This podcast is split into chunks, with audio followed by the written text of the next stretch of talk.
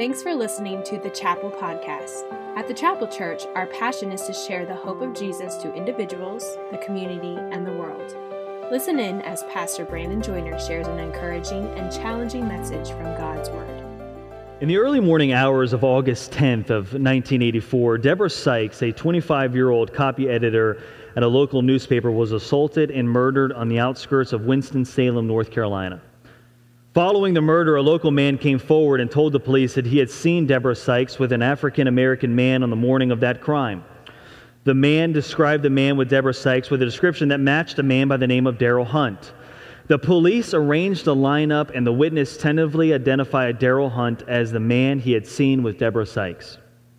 Darryl Hunt was eventually arrested on first degree murder charges for the murder of Deborah Sykes. Eyewitnesses brought forth by the prosecution testified that they had seen Hunt, the victim before the crime, with the victim before the crime. Hunt testified on his own behalf that he didn't know the victim and had nothing to do with the crime. Hunt was convicted and was sentenced to life in prison. Hunt's original attorney worked on the case for nearly 20 years, and eventually, Hunt's attorneys filed for DNA testing. In October of 1994, DNA results came back. Hunt's DNA did not match the sample found on the victim's body at the crime scene, but despite the results, however, Hunt's appeals were rejected on the grounds that the new evidence did not prove innocence. Finally, in 2004, 19 years after Hunt was convicted and 10 years after he was first excluded by the DNA, the DNA profile from the crime scene was run in the state database at the request of Hunt's attorneys. The results matched a man incarcerated for another murder. Hunt was exonerated and freed in 2005, and he was arrested, and this all began because of wrongfully being convicted, all based upon the wrong judgment from other people. People assumed that he was wrong. They judged him to be wrong, and he was wrongfully convicted and served many years in prison. Every single day, people face unfair and unnecessary judgment from other people. But on the flip side, every single day, people wrongfully stereotype and judge others with unfair assessments and accusations. From a spiritual standpoint, there are many people today that no longer attend church because of attending a body of believers whom the congregation wrongfully judged them because of whatever fill in the blank. As a result of the hurt and the confusion of the improper judgment that has created, coupled with society's push to be tolerant and acceptable, many Christians are left confused when it comes to this topic of whether or not we should or should not judge other people. Do we judge and discern, or do we avoid anything for fear of hurting someone else's feelings or ruining an opportunity to be a witness for Jesus or being canceled? How does a Christian navigate this topic of judgment and discernment? And this is exactly what Jesus talks about in our next section of Matthew, in Matthew chapter 7. Take your Bibles with me this morning and turn to Matthew chapter 7 if you would. If you do not have a Bible, I haven't said this in quite a while, but I want to make sure that you are aware of this. If you do not have a paper Bible, we want to give you one this morning that you can keep. Uh, located on that back table, and uh, if you need one now, you feel free to go grab one. But there, are, I see two of them sitting right there. We want you to be able to take that Bible home and use that. We want you to have a paper Bible. I know you got it on your phone, but it's always good to be able to have that in paper as well. But Jesus is now uh, kind of nearing the end of his Sermon on the Mount. We've been going through this series for several weeks now, and that's nothing compared to a pastor whom I heard uh, talked about last night. We were at a gathering, and they said that their church is also going through Sermon on the Mount, and they were at message 26, and they weren't even in like Matthew 6 yet. And so you could go a whole lot deeper than what I'm doing, but I, I don't, that's not my purpose, is to try to get extremely deep in this. I want to give you the overview so you can go home and go deep into it uh, on your own time. But for those of you that are joining or maybe haven't been here in a while, the purpose of the Sermon on the Mount is Jesus delivering to kingdom citizens kingdom principles for kingdom living. The Sermon on the Mount was, was is for, it's intended for genuine followers of Christ. It's not just for anyone to hear this, it is for those that are part of the kingdom of of God. And so Jesus is calling us to live in a much greater way than what they've been heard to live, which is just the simple keeping of the law. He's calling us to a greater way of living. And he says, if you want to function properly within the kingdom of God, then apply these principles. And so Jesus, he really goes hard at it. In Matthew chapter 5, uh, Jesus uh, really kind of addresses the heart of man overall. He says that it is not good for you just to simply keep the external parts of the law. In other words, you don't physically commit murder, you don't physically commit adultery. If you think about a person in a lustful way, if you think about a hatred or hate someone in your heart, then you're doing the same thing as committing it physically. That's what Jesus is saying. He's holding us to a much higher standard. And so, if you could really summarize Matthew chapter 5, it's addressing the heart of man. He moves into Matthew chapter 6, and he uh, now focuses on really the, the reason as to why we do certain things. In other words, the motivation behind why we do what we do. He's calling us in Matthew chapter 6 to live for the glory of God alone and not for the glory of man or anyone else, the glory of self, however you want to define that. And then as we move into Matthew chapter 7, which we begin to do so here this morning, and we round this out over the next several weeks, Jesus closes his sermon by taking time to define between those who are genuine followers of Christ and those who are fake. In other words, those that are fake fans versus those that are genuine followers. And Jesus has a twofold purpose all throughout Matthew chapter 7. His first purpose is this to define what the fake fans look like. What does it look like to pretend to be a follower of Christ? You, as a Christian, what does it look like to discern between those that are not genuine followers of Christ? And his second purpose is to urge Christians to be discerning when it comes to those whom we ought to follow and those whom we ought to separate from. So Jesus brings a lot of clarity for us in Matthew chapter 7. And so uh, for the remainder part of, of this series, I have a, another mini series title, and that title is this Good versus Evil. Good versus Evil. Jesus defines for us the difference between good and evil in Matthew chapter 7, verse 21. Pastor Bryce will talk about this in a couple of weeks, but Jesus says this in verse 21 Not everyone who says to me, Lord, Lord, shall enter into the kingdom of heaven, but he who does the will of my Father in heaven. In other words, the defining point between good and evil with Jesus is not based upon the actions or the claims of the individual, but based upon those who what? Do the will of the Father in heaven. Well, what is that? What is the will of God? And that's a huge question. But in this particular context here, the will of God is to repent and believe. To repent and believe. The Bible says in 2 Peter chapter 3 verse 9 that the Lord is not slack concerning his promise, as some count slackness, but is long-suffering toward us all, not willing that any should perish, but that all should come to repentance. Repentance is a turning away from sin, the lifestyle that we had before God, and turning to God. Uh, there's many people that, as you heard the phrase, that miss heaven by 12 inches from their head to their heart. There's a lot of people that believe in God, they believe in the concept of God, they appreciate the concept of God, they believe in spirituality, but that does not mean they're genuine followers of Christ. To repent is to accept the facts about God into your heart and to give your life to God. It is a, it, we talk about this term, the, the perseverance of the saints. In other words, a defining factor of those that are genuine followers are those that live their entire life committed to God. Is a conversation that you could have that we won't go into this morning, and that is this term of the backslidden Christian. You've heard this before, that Christian was backslidden for many, many, many years. I'm not here to look at anybody's heart, but I'm very I'm very careful in using that term backslidden Christian because I don't know if that is something that is actually facts.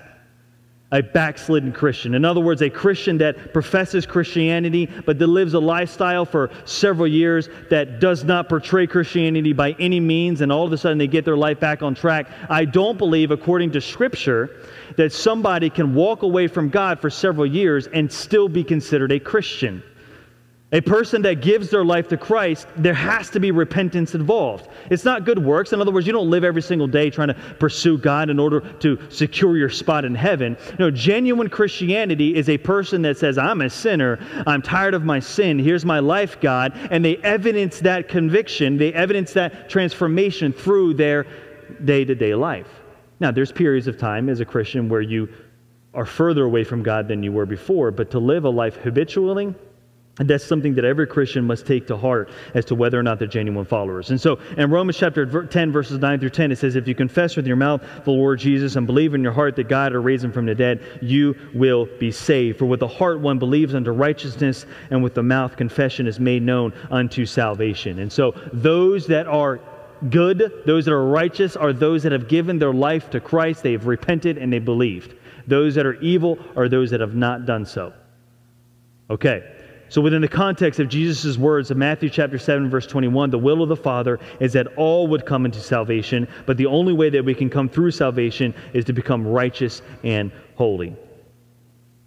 So, as we continue on in this morning, we're going to talk about this subject of judging other people, which is necessary within this Christian life, but to do so effectively. So, the title of our message this morning is this Good versus Evil, Part 1 How to Judge Others Effectively. The English language is perhaps the most difficult language to grasp. Okay, um, Elaine, you were an English major, is that correct? But you have English background, okay? Um, not that you speak it, you know more about the English language than what I would. You've, so some of you have heard of this, this phrase called homonyms, or this word homonyms. Now, for those of you, um, raise your hand if English is not your mother tongue. If that is not your first language, raise your hand, okay? There's a few of you here, and there's others that are part of our church that are traveling, okay? For us, we take English for granted.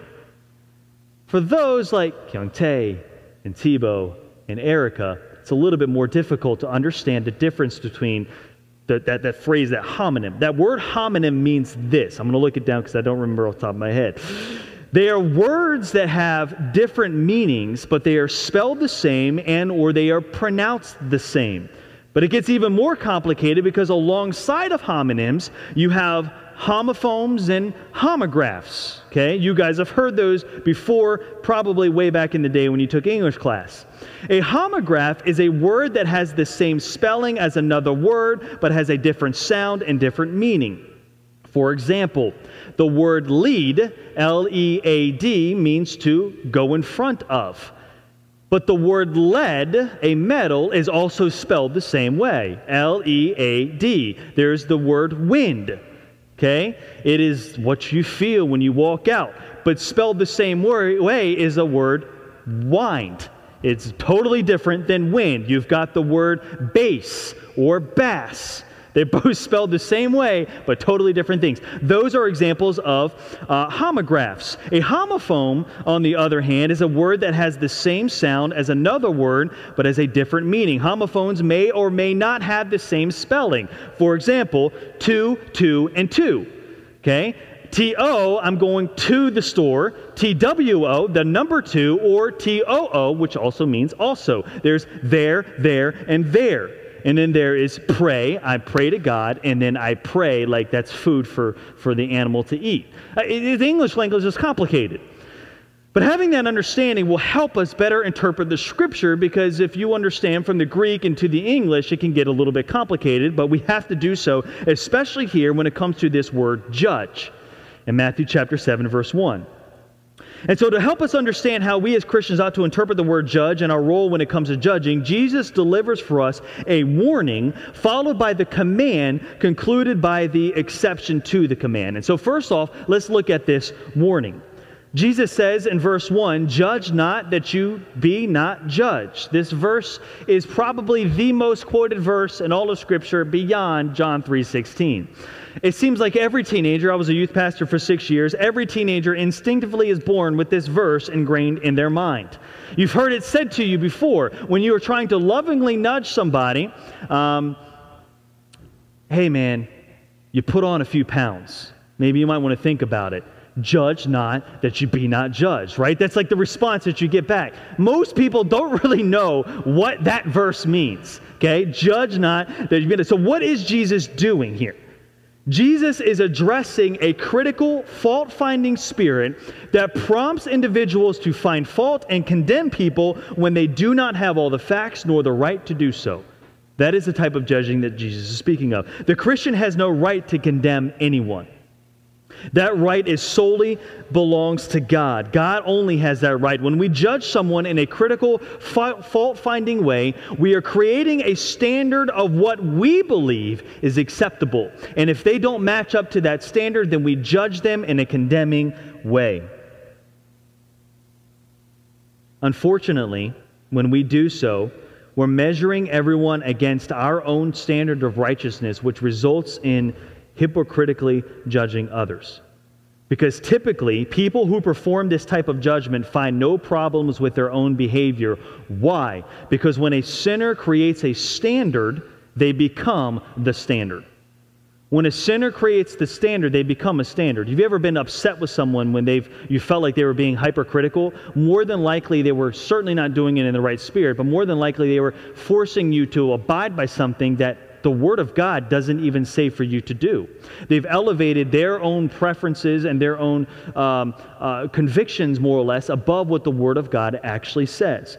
The reason why the church is often accused of utilizing the type of judgment is because the congregation is oftentimes filled with self righteous people that judge people according to their own standard of purity rather than God's standard of holiness. And so we judge people critically based upon their entertainment choices. Okay, we judge people critically based upon their attire, their music, and their habits. When we hypercritically condemn someone, based upon an extra biblical standard, we are violating exactly what Jesus is telling us to do here judge not, lest you, uh, that you be not judged. The consequence to this type of judgment, unfair type of judgment, is this same type of critical, condemning judgment coming back our way. Look at what Jesus says in verse 2. He says, For with what judgment you judge, you will be judged, and with what measure you use, you or it will be measured back to you. Jesus warns us that if we foster a critical spirit towards others, we will reap what we sow. We can be expected to be judged and condemned by others the same way or to the same extent that we judge and we condemn them. It is not necessary, and there is no glory in stirring up a hornet's nest. When I was a little kid, um, probably about Cason's age, give or take, my family was doing some work outside of their home, and there was a yellow jacket's nest hanging off the corner of my home. And as a seven year old, Cason is far smarter than I was at his age. There's not a lot of things that are clicking on in your mind. So I thought it would be necessary to take a long stick and poke it to try to get him out there. I don't know what I was thinking, but I did. And so I took a long stick and I poked at it. They weren't messing with me. Okay, it was not necessary for me to poke that hornet's nest, but I did. And one of them flew out, landed right on my eye, and stung me right here and swelled up my eye to the point that I could barely see out of it. Sometimes in churches, if we're not operating in a spirit filled way, and we're certainly not operating according to Scripture, somebody can go up to another person and be judging them in a hypercritical way, and you're unnecessarily poking up the hornet's nest. And for us to think that it's not going to come back to us is for us to completely forego what God says here. If you're going to be a jerk, if I can put it that way, then you better be expected to be treated that way back. The Bible says in Proverbs that a man that wants friends must show himself friendly. Now, before some of you say, well, are we not supposed to say anything to our loving, lovingly and uh, to our brother and sister? We'll talk about that here a little bit later on.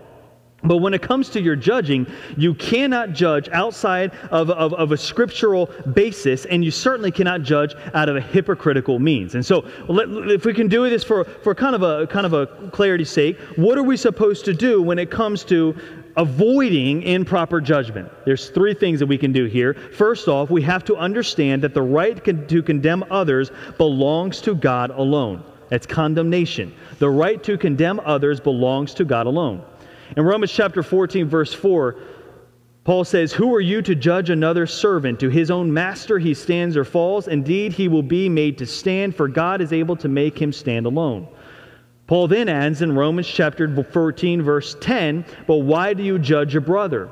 Or why do you show contempt for your brother? For we shall all stand before the judgment seat of Christ. It is not our job to judge and condemn the very character of other people. That is God's role.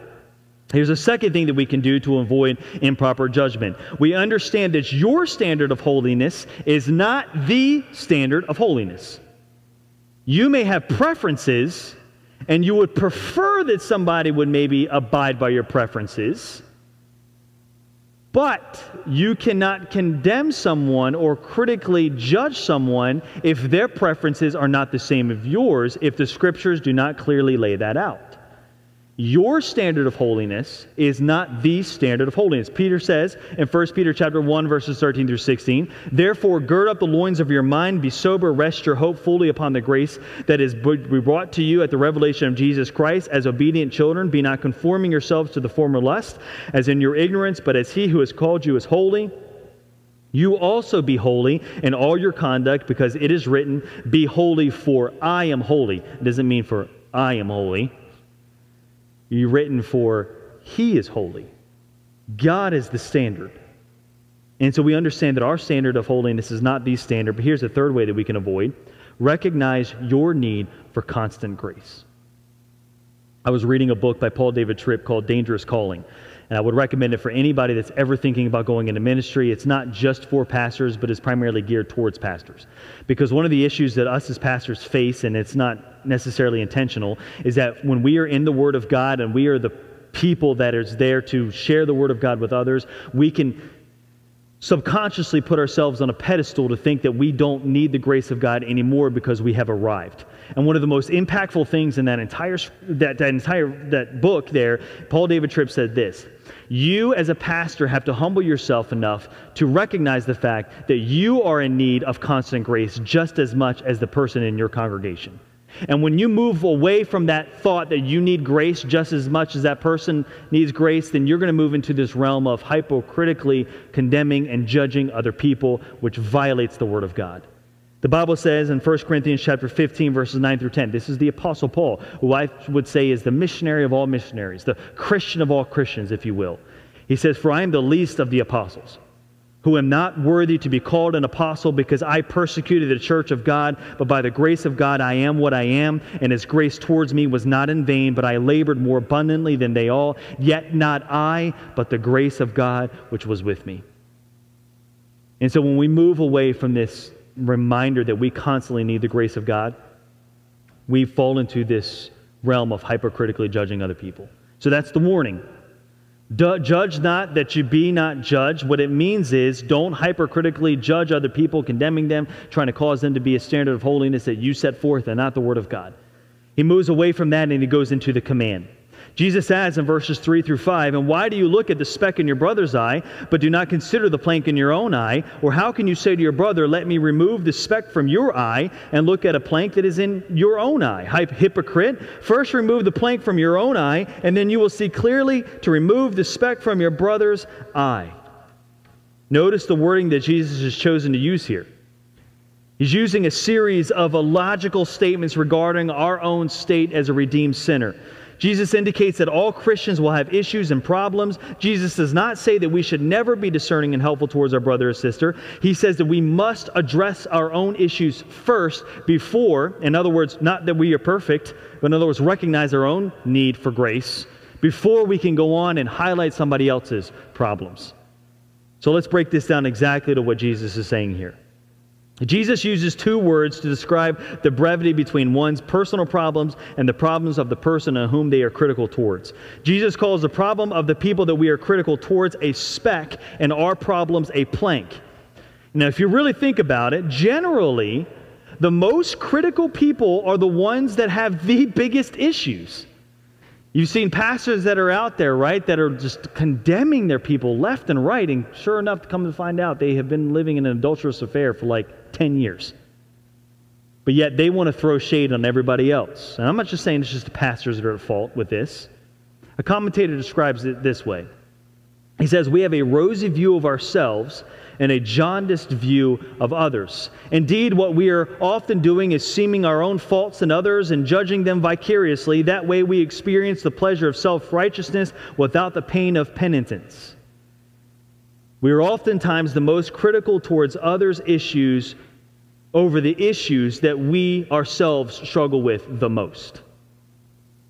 For example, if you have an issue with anger, generally you're most offended when somebody responds to you in an uncontrolled, angry way. I never realized this until I had a kid. Um, how many faults I have and how much it frustrates me. My son is very much like myself in a lot of ways, and some of you, probably most of you, figured that out like the first time he ever came to church. He's very outgoing. I love my son to death. But for whatever reason, there are things I feel like he frustrates me more than what my, uh, no, Kennedy's one. She really frustrates me, but more than what Emerson does. And I told my wife, I was like, I don't know why he frustrates me so much. And I have to be careful to like not respond to him in, a, in an angry way, but everything that I was frustrated with him about were the things that frustrated my wife about me. And I never realized, like, like, so for example, like he doesn't pay attention, right? You tell him something, he doesn't pay attention. He's seven, I got it. I don't do a great job of paying attention. Okay? Uh, he forgets something, and I get so frustrated with him about forgetting something. Man, I'm like, yeah. I, then I realize I'm always forgetting something. I'll give you an example. I always forget my keys.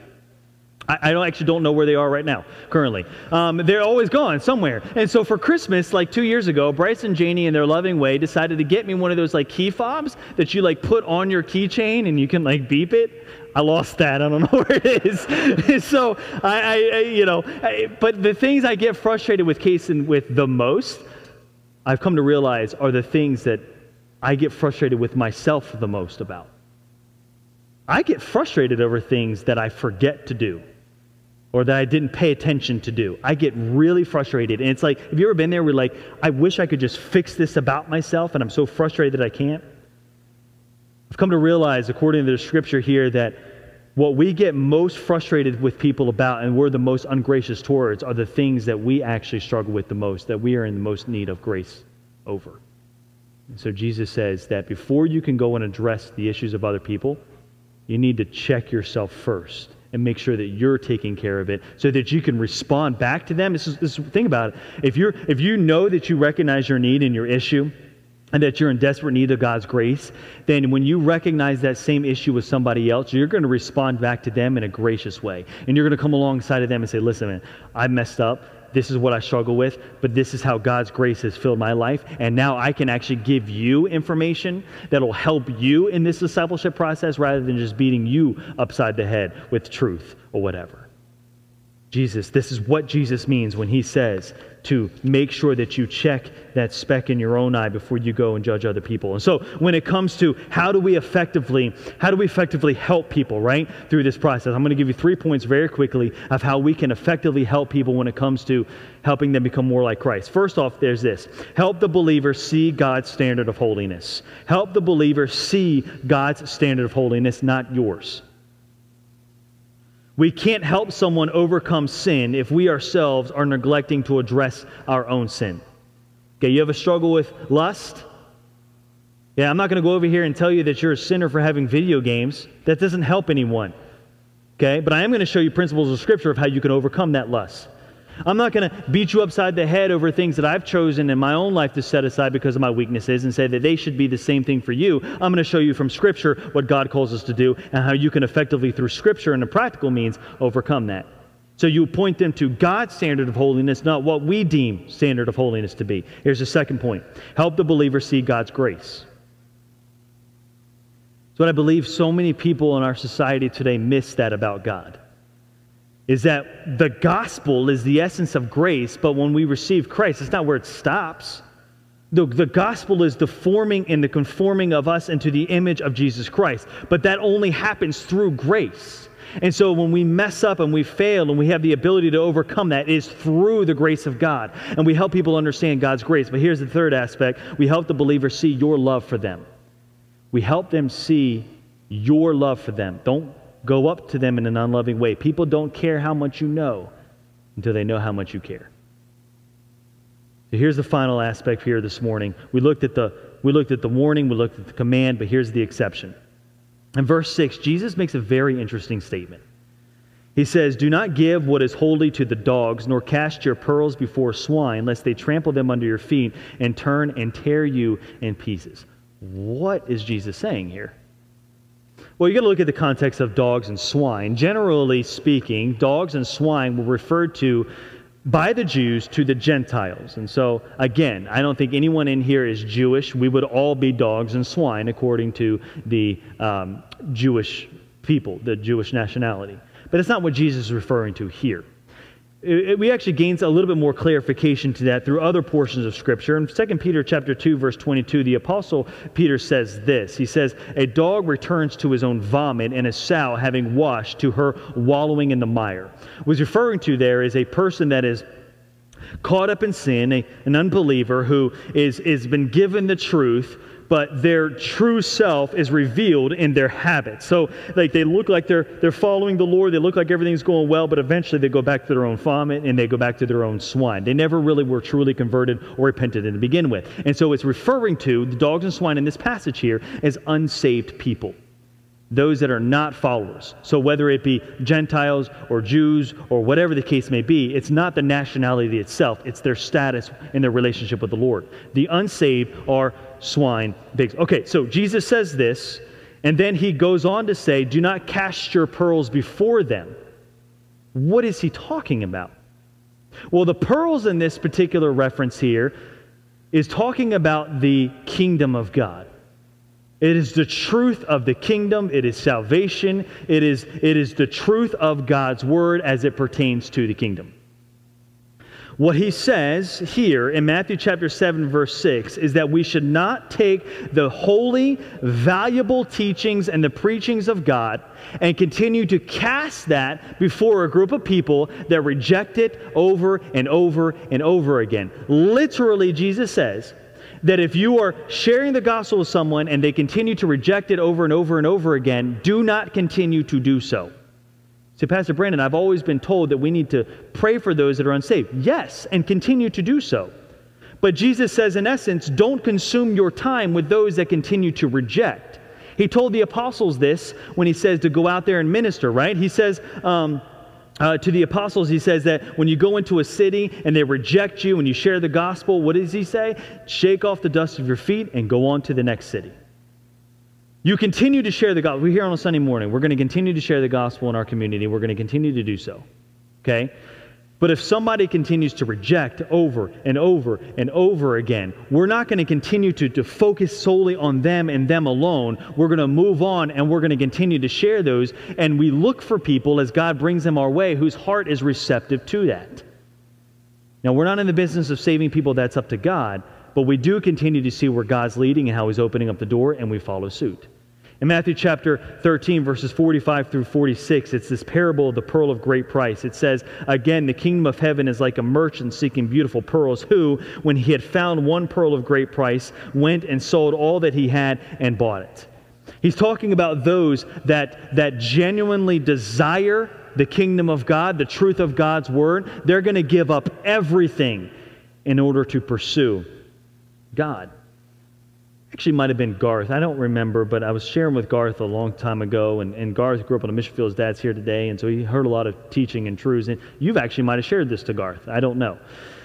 Um, but I was I was talking about like when teen ministry, right? You have teens that come, and, and, and it's just like it's just like most youth groups. You've got your front row kids, and then you've got your back row kids. Okay, it doesn't apply that here because Elaine, you're God fearing. Okay, even though you're in the back. But, but, but we sometimes, as a youth pastor, I got so consumed with trying to preach to the back row kids that I, not intentionally, I overlooked the front row kids.